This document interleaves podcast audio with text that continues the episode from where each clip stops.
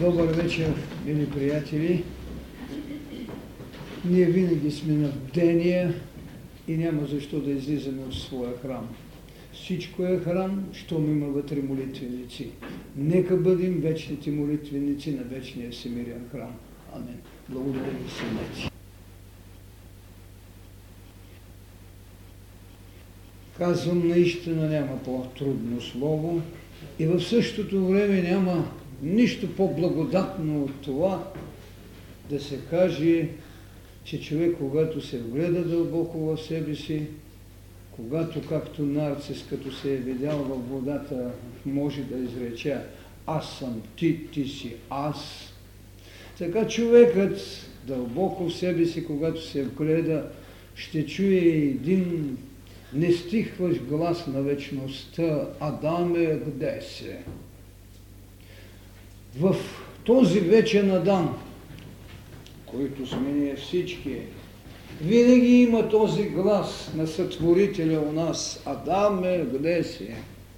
Така че ако трябва да започнем да извеждаме единството между Бога и човека, ние трябва да го изведеме още изначало, когато почва неговото сътворение.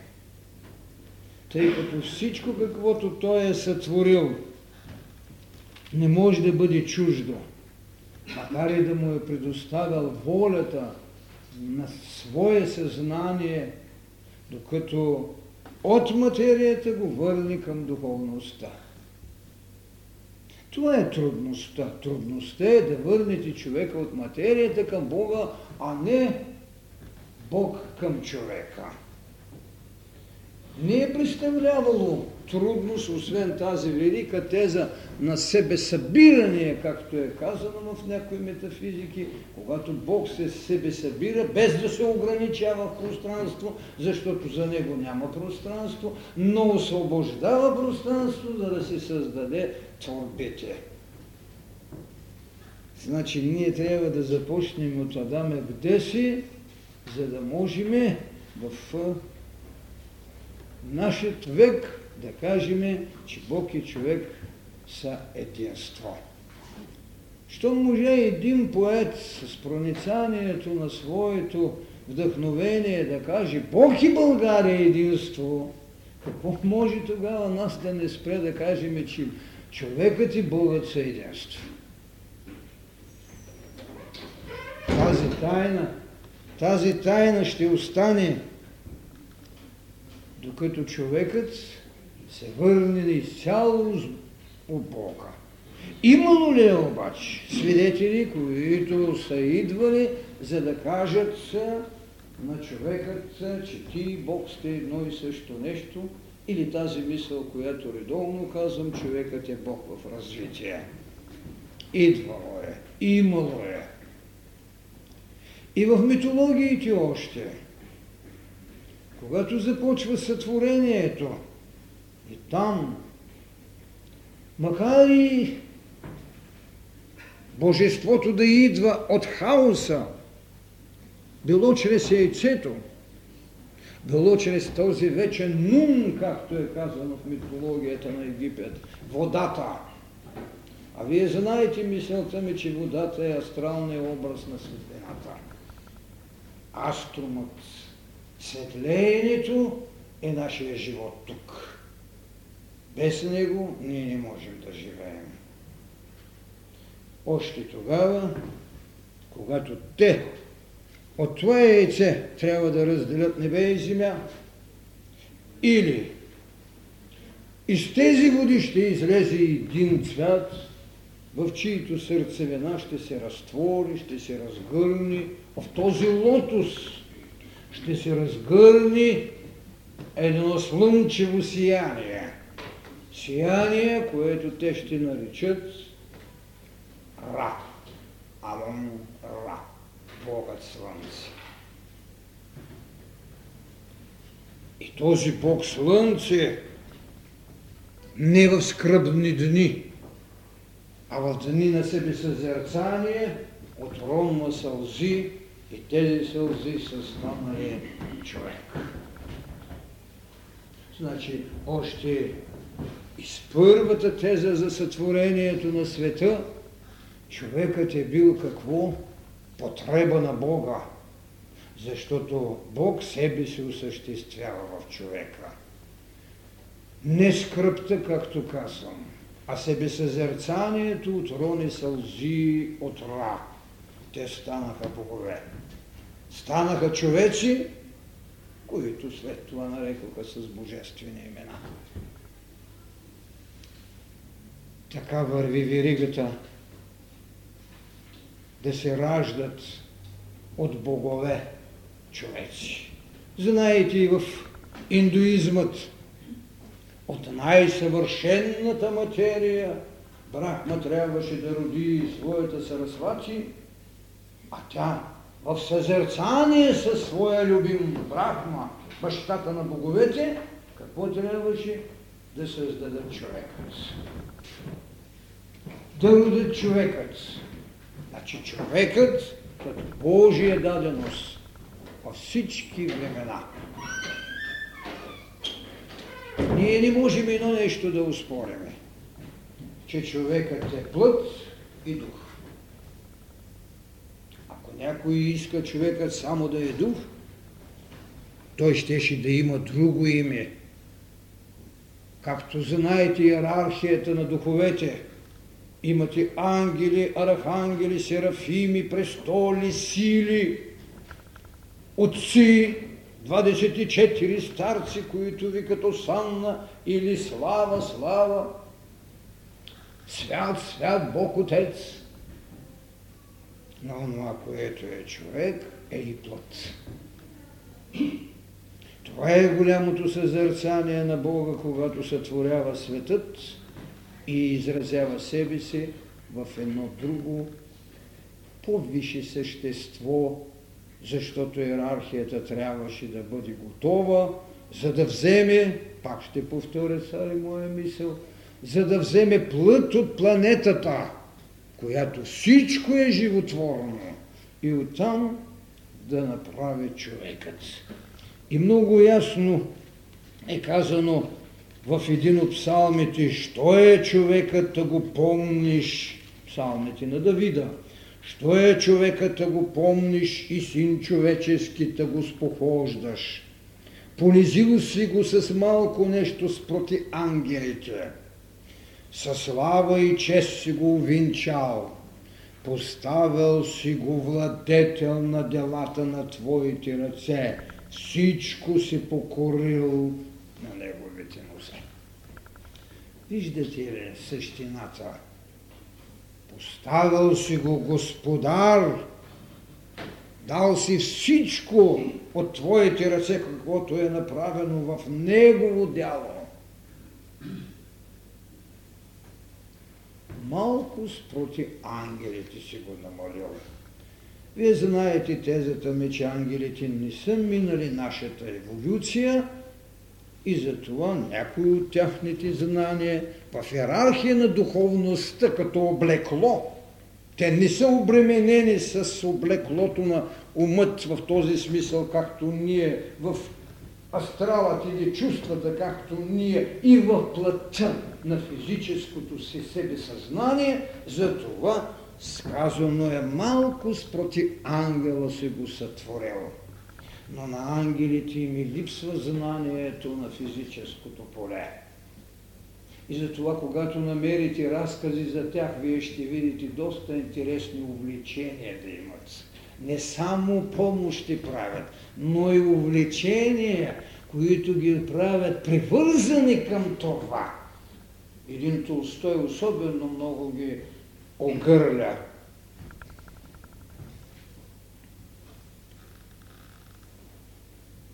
Така човекът постепенно става потреба на Бог. Бог се изразява чрез него, а след това потребата на Бога в човека събужда човекът, за да търси Бога и Христос най-добре го каза. Търсете и ще намерите, искайте и ще ви се даде, чупкайте и ще ви се открие.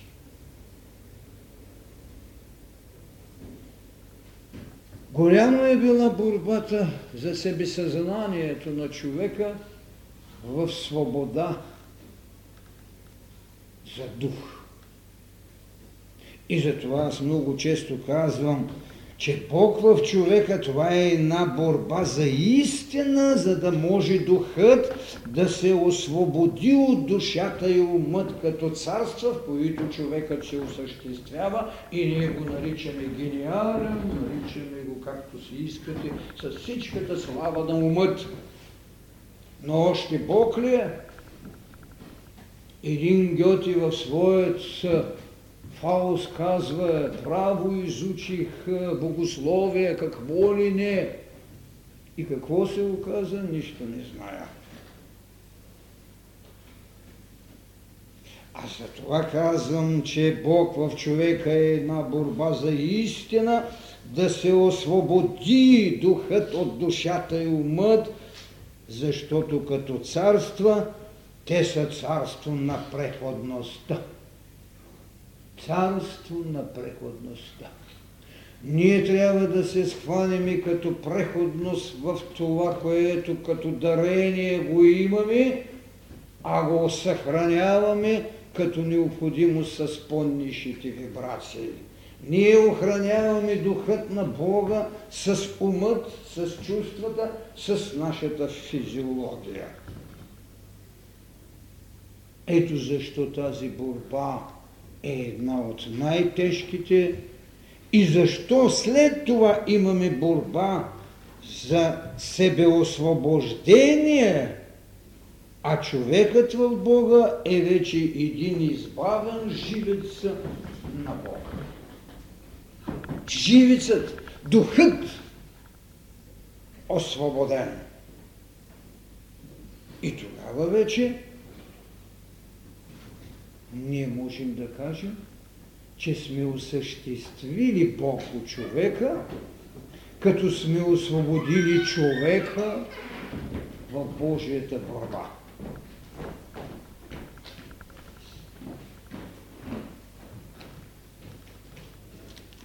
Това е едно, защото във всички религии, но най-вече в нашата религия, християнската, е казано, вие сте храм на живия Бог.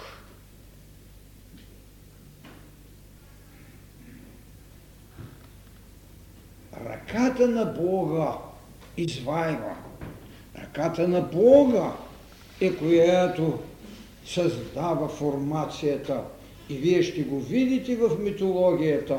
Един вулкан или Хефес, както е казано на гръцки, Богът на огънят, това, което у нас стои като изначална сила, той създава Пандора. А Пандора, това е не само най-красивата, а това е най-надарената, оттам е Пандорос. Тоест всички дарови са и дадени. Всички дарови. Тя е изработена от ръката на вулкан, изработена е от ръката на Бога на огънят. И на нея всички богини отиват да поднесат своите дарования. Затова е наречена Пандора. Защото всички носят дарове. Ами, хайде да се върнем към Рождество Христово. Не отиват ли да му поднесат дарове? Ами ангелите какво пеят? Слава в висините Богу! На земята мир и между човеците благоволение. Овчарите какво поднасят? Смирението и своите земни дарове. Кои отиват още? Мъдреците. Вижте, в света всичко се повтаря, само иерархиите трябва да, да намерят ключе или мозовата азбука, за да не го разтолкуват. Именно тази Пандора от ръката на този грозен бог, огънят. В митологията той е грозният бог. Огънят. За кого се женя? Той е син на Зевс и на Хера. За кого се жени? Коя е първата му съпруга? Афродита.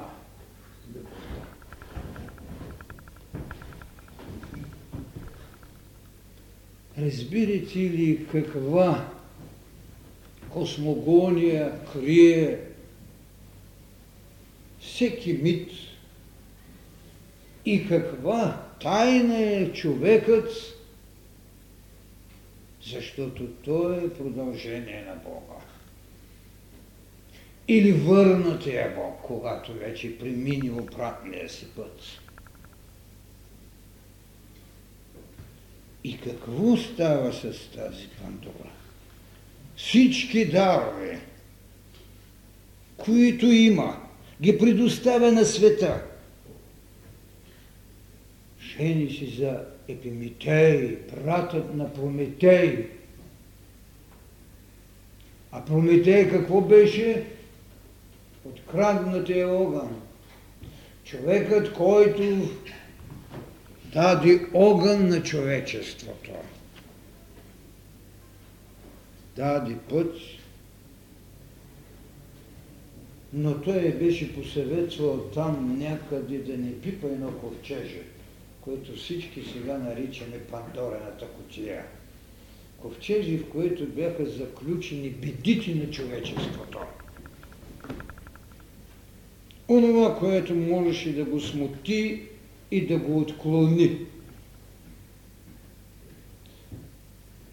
Но тя си позволи да вдигне капака на котията и всички злини плъзнаха по света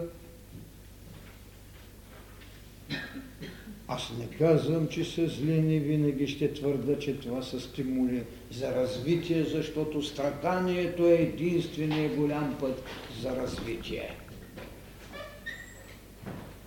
Остана само надеждата в кутията. Но мисля, че Христос прибави това, което като символ бъднелите върви още. Това е надежда, вяра и любов. В митологията нямаше вяра, поклонение имаше.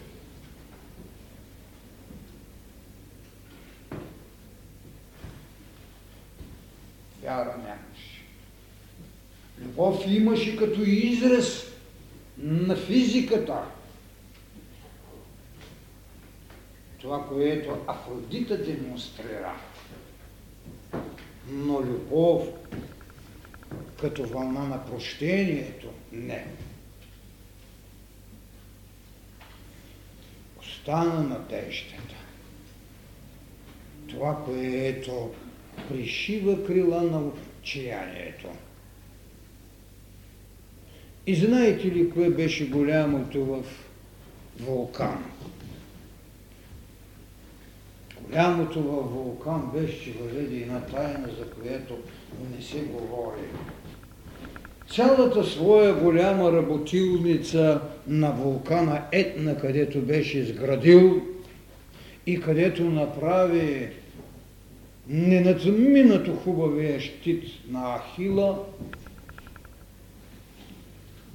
не се управляваше от ръце, а от думи. Това запомнете. Вулкан не е упражнявал нито електричеството, нито механиката, нито ръчния труд, а с думи е управлявал машините си.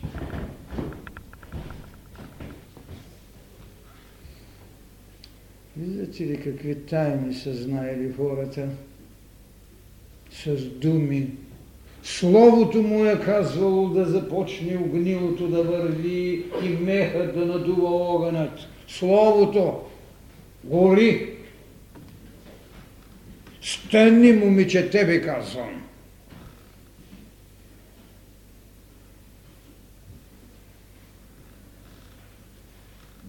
Пак боговете.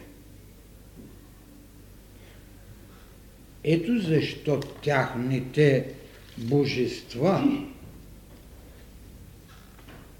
бяха безсмъртни но бяха прослойка.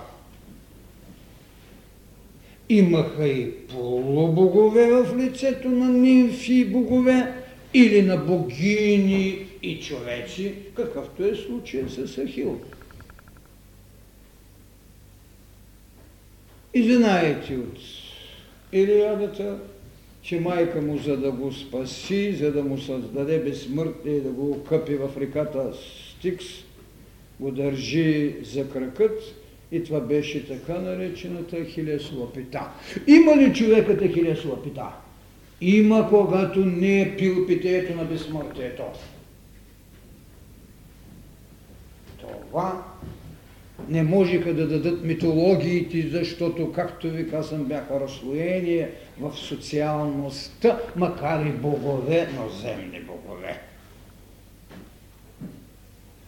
Ето, това не беше още учението на единния Бог като сътворител.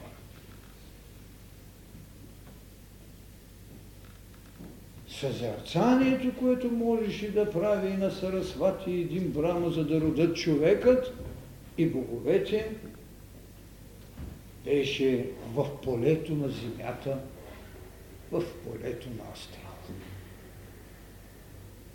Сътворението, което дават монотеистичните религии, за да бъде човек Бог, Бог в развитие,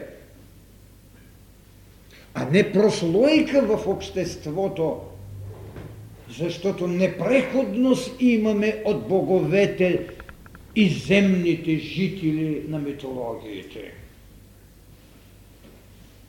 Никъде не им е казано, че са богове. Боговете бяха богове, полубоговете полубогове, хората бяха хора. В християнската религия идеята че Бог и човек са единство, е най-добре изразена и най-свидетелствено доказана. На всяка дума, която Христос казваше на човеците, казваше, че те са богове, че който възлюби моя Отец и мене възлюбил има живот вечен, който яде моето тяло и пие моята кръв, този, този който вземе причастието, има живот вечен. Този, който има самия дух за свидетел – и като наследие на Божие да го предава на своите питомци, той е вечният. Той ще наследи и Божиите пътища и Божият живот.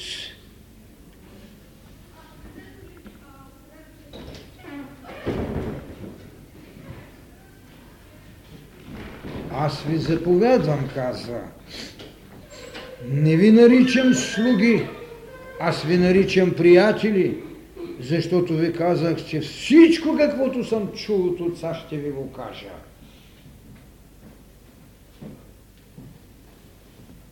И тъй като казва, че той ще отиде на небесата, за да им приготви место. И там има една молитва, в която моли да ги пощади, че той, както е изпълнил своя дълг, тъй и те, които са с него едно и също, нека да бъдат и с Отца едно и също. Който изпълни волята на моя небесен Отец, той ми е и брат, и сестра, и всичко.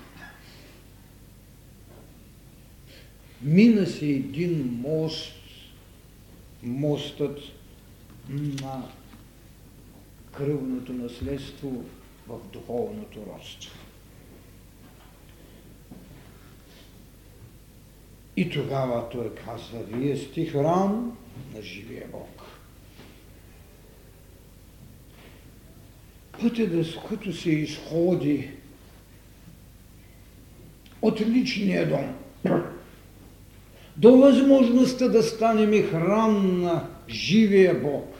Това е именно еволюцията, това са духовните вълни, през които човечеството ще минава и ще се осъществява.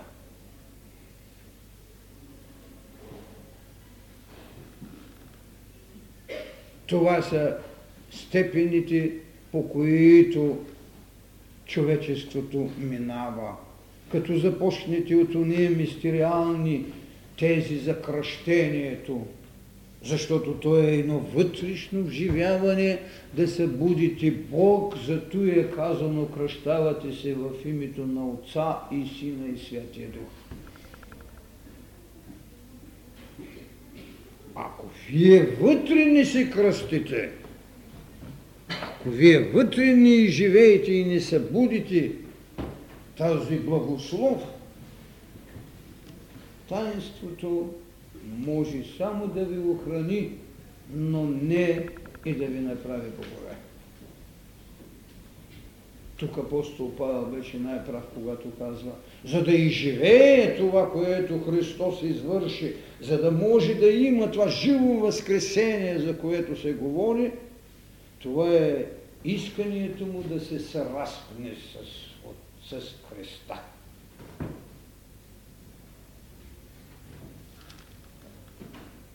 Този път е най-дълъг. И в същото време най-къс. Този път е вътре у нас. И нозете ни са уморявали, за да ходят в храмовете вън от нас, докато навикнем да се търсим себе си. Човек винаги ще има нужда да удовлетвори това, което нарича сърце, това, което нарича ум, това, което е подсказала неговата интуиция, за да намери отворена страница в божествеността си в себе си.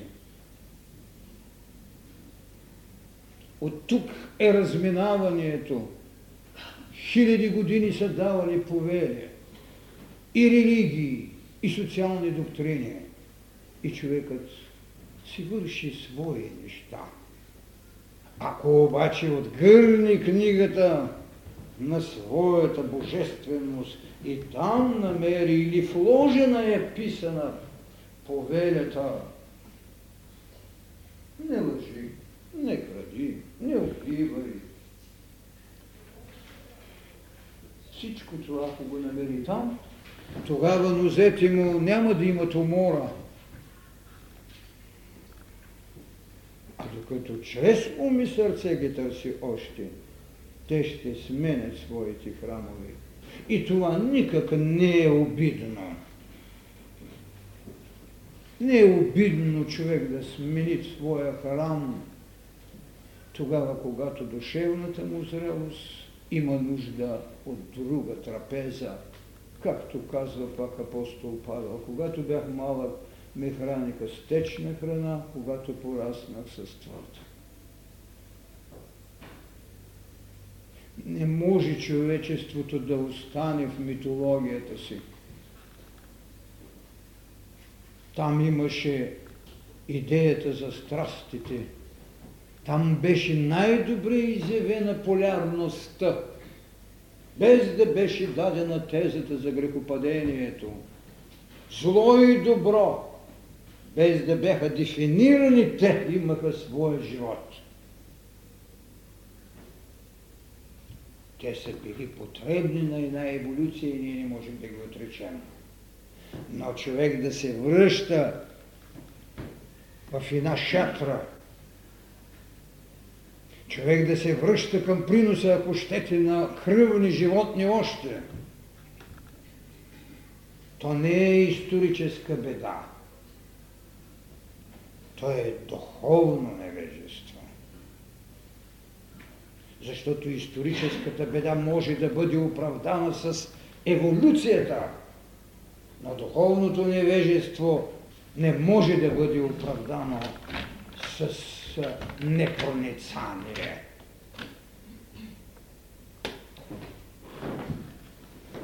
И тогава когато е дошла тази тайна вътре у вас, няма защо смут да обзема сърцето и необедеността да ражда колебания за принадлежност.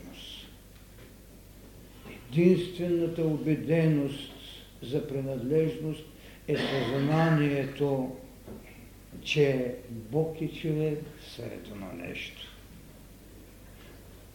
Кой кого първо ме потърсил, казах. Бог е потърсил първо човекът. Адам е в десе. Когато Адам слезе в своето физическо обиталище, когато се видя в своята плът и се опита да прикрие своите телеса, Бог го повика. Не за да го осъди, както се казва. Защото вие сам знаете какво пише в глава първа още. Той знае вече, що е добро и зло. А за да го прати на развитие, за да го върне. Този вечен глас, Адаме, къде си, винаги ще го слуша човешката душа. Ще надмогва умората си и ще се връща към своя Бог. Това вършат вече духовните пратеници, синовете Божии, учителите, пророците и прочие, и прочие. Те отиват да му спомнят този глътнеш глас. Отиват да му спомнят за този глас, да му кажат. Адаме, ти си повикан. На този пристан ти даде своите огньови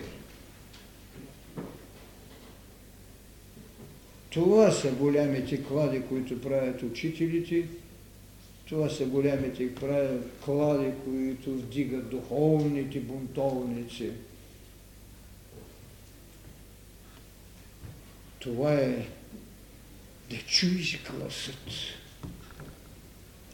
И от оная външна форма постепенно човечеството ще се връща към своята вътрешна пещера – където се извършват великите посвещения и тогава вече ще стане онова, за което съм ви казал в притчата за блудния син. Бог Отец не го присъди като блуден, аз ви казвам, че тайната на тази притча не е в разкаянието, а е в завестта на по-големия брат към щедростта на отца. Какво се оказа, че отец е щедър към онзи, който е чул гласа му и се връща? Защото онзи, който не е отишъл по пътеката на еволюцията, няма защо да се връща. Той е стоял в покорството на неподвижността си, не е раждал промяната. Човекът трябва да се развива, тезата е ясна, човек е Бог в развитие. Бог се намира в развитие човек. Бог го чака и го е викал. Ако тази тайна научиме, тогава няма да приемем тезата Бог не е човек да лъже. Това, което го пише в Второзаветието числа, четвъртата книга от петокнижието. Бог не е човек да лъжи, нито е син човечески да се отмята. Той каже ли, ще го направи. Ще говори и ще го извърши. Вижте. Идеята в една книга, в която няма тезата, че Бог ще си вземе своето, защото човекът е негов, тази теза, в която няма еволюция и няма връщане, в тази теза в която винаги ще се раздалечава Бог от човека, така както юдеизма му го направи и ни му даде правото да каже името на Бога, винаги ще има едно такова сравнение, Бог не е човек да лъже. Може би точно за това и тази заповед лежи в десетя Божи заповеди. Генералната линия на това се крие в това, което съм казал. Злото е не еволирало добро. Ако това не можаха да схванат, тогава ще обвиняват човекът. Искаха да го предпазят в социалното му посегателство, като го погазиха в духовната му същност. Аз от това се страхувам. Неосъзнатата зримост като тайна на познанието може да направи незнание, но не бива на човека да касаме, че. Когато доди зрелостта, когато нарцис се видя в водата, каза, аз съм ти. Това е човекът, когато се види в Божието луно и тогава ще каже, това съм ти, аз съм ти. Както е казано всички религии, той е ти или то. С главна Ето защо цитирам тази работа от Старозаветието с много голяма лекота, с виригата на липсата на еволюция е вързан човекът в някои религии за зла участ хилядилетия.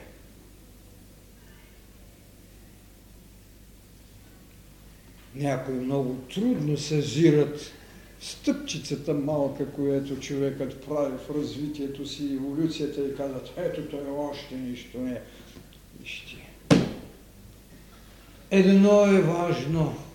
Времето е в такова изобилие, че няма някой да може да го измери и никога няма да бъде измерено, защото тези, които го мерят, трябва да бъдат богове но енергията, която е вложена, планетната сила, която ни дава своето логосно слово, тя е, която трябва да пестим, тя е с която трябва да живеем.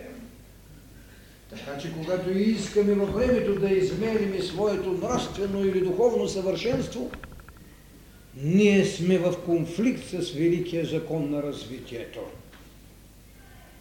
А още в началото е казано и омът така наречен, че един ден е хиляди години и хиляди години са един ден.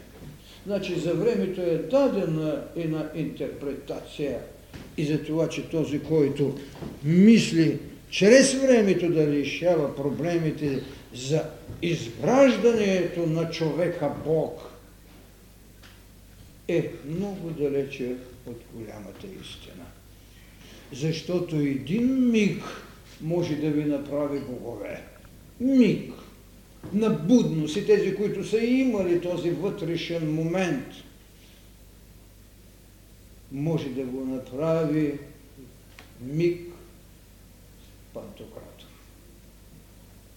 И хиляди години от тези, които срещаме по пътищата, могат още да вървят с керванна крачка. Предоставено е на човека и на тайна. Тайната на себепознанието като подбуда за съвършенство. Ако отделиме частица от битието си за себепознанието, т.е. да сме се върнали в Божественото си лоно или да сме се докоснали, както кръвотечивата се беше напътила и казваше, ако се докосна само и ще се изликувам. И тя се докосна и се изцеле. Ако това лежи като неотменна победност душата ни, ние наистина в желанието да се докоснем само до Божественото лоно, мигът не прави богове. И е казано, вие сте богове.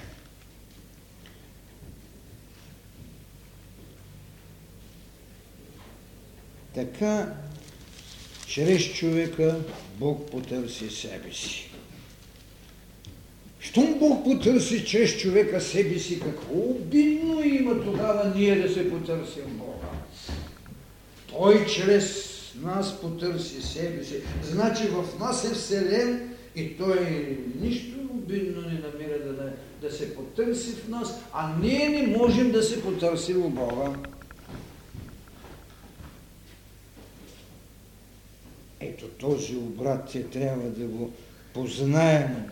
Ние ще трябва да го осъществим. И как се потърси у нас? Чрез своя син, който стана син човечески и син божествен. Чрез него. Чрез това велико въплъщение.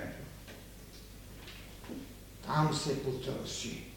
И там по един безспорен начин ни показа. А неговият син беше казал, аз и отца едно сме.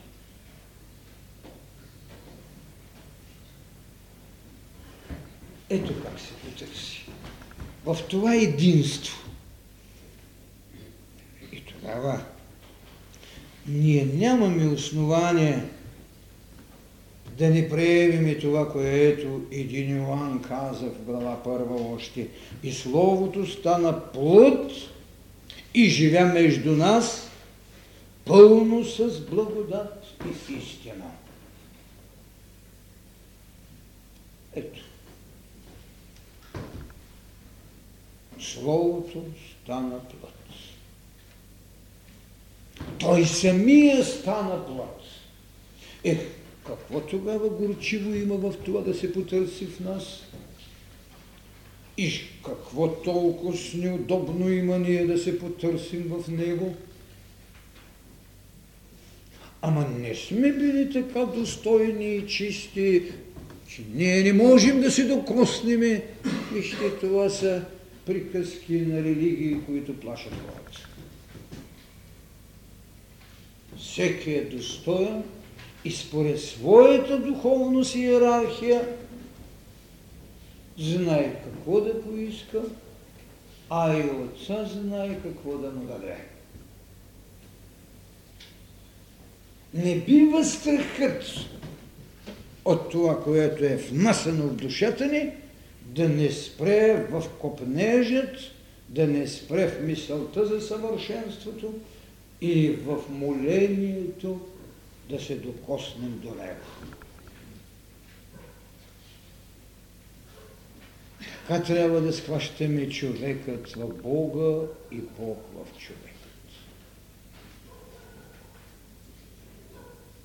Пътищата, по които се върви, са различни. Човек може да се докосне до божественото знание чрез науката – това, което той нарича откровение в познанието, което е успял да схвани и си го счита за божествено. И е прав човекът. Един може да го постигне чрез изкуството, като вътрешна глъбина, в която се отразява образът и той го дава. Трети може да го осъществи в онази дързост на ръка, защото не можем да отречеме, че няма Бог Марс, че Арес. В онази дързост на ръка, която осъществява социални и духовни битиета на това, което се нарича исторически дух на един народ, национално битие на една нация. Но различни пътища. И вие знаете, в Бахагават Гита как е съветван, че няма защо да се тревожи, че той е само една ръка, която изпълнява волята на Кришна. Съветва ли го? Дава ли му път на божественост? В нещо, което трябва човек да отработи в себе си? Смелост, достоинство и величие. Когато рицари се бият и на единия шпагата панния подава на другия, а не чака подлост. Какво са градациите на добродетелите? Свобода, за да постигнете божеството. И най-безспорно най-чистият път, това е храмовия път на религията. Но там служението изисква, както знаете и в Старозаветието, както знаете и в брамизмът, те правят дори кастовост, за да отработят съответното посвещение за служение и пробуда на човека към Бога. Касти, които за дадени моменти са потреба и след това като историческа нужда ненужни. Виждате колко широка е палитрата, по която можете да вземете багра за своето пътуване към Бога. Безспорно, както казвам, най-изчистен е пътят на религиите в служение за божественост. Като казвам най-изчистен, това не ги освободило от прекомерно лицемерие. Аз съм наясно и по този път, и по тази истина. Защо? Защото когато една религия в светостта си стане институция, която трябва да се охранява и се брани срещу всеки, който идва, безспорно започва елементарното пренебрегване на чистотата на истината пред Бога и тогава идва най-страшното лицемерието. Аз не го казвам, за да звучи сега неблагоприятно, ще ви кажа, че Христос го беше рекал преди 2000 години. Как ги беше нарекал? Лицемери, въросани главници, лисици, идете и кажете на унази лисица Ирода. Нуждата от огледало е била толкова необходима, колкото нуждата от хляб. И затова първото огледало е водата.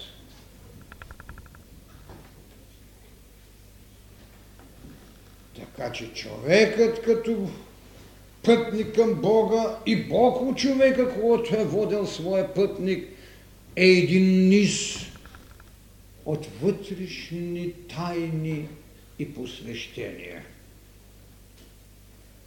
За да се освободи от навика на едно елементарно мислене, е трябвало да се нарушава и неговата добродетел, която е граничала с лицемерие.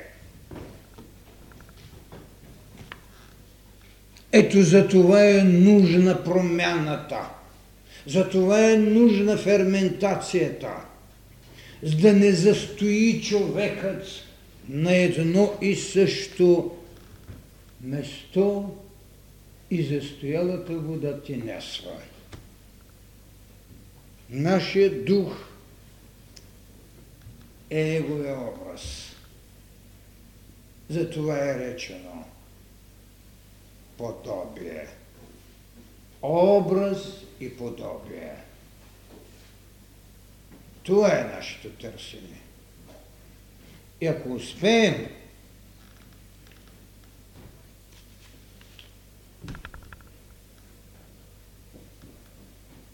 както един вулкан преди хилядилетие с думи да ръководи светът на действието, а ние на физическото поле сме светът на действието, ако можем с думи да променяме злото в добро, грешката в добродетел, тогава ние със сигурност ще се осъществим като богове. Деца на слънцето напъсне. Това беше повикът на годината. На път.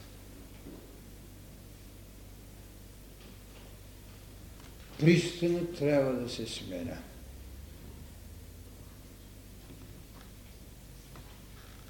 Всеки има една будна съвест, която за всички времена е малкото кандилци или ако я наречеме Ветлеемската звезда на христовци. А къде водише тя? При синът човечески, при синът Божий. Ето това е човекът.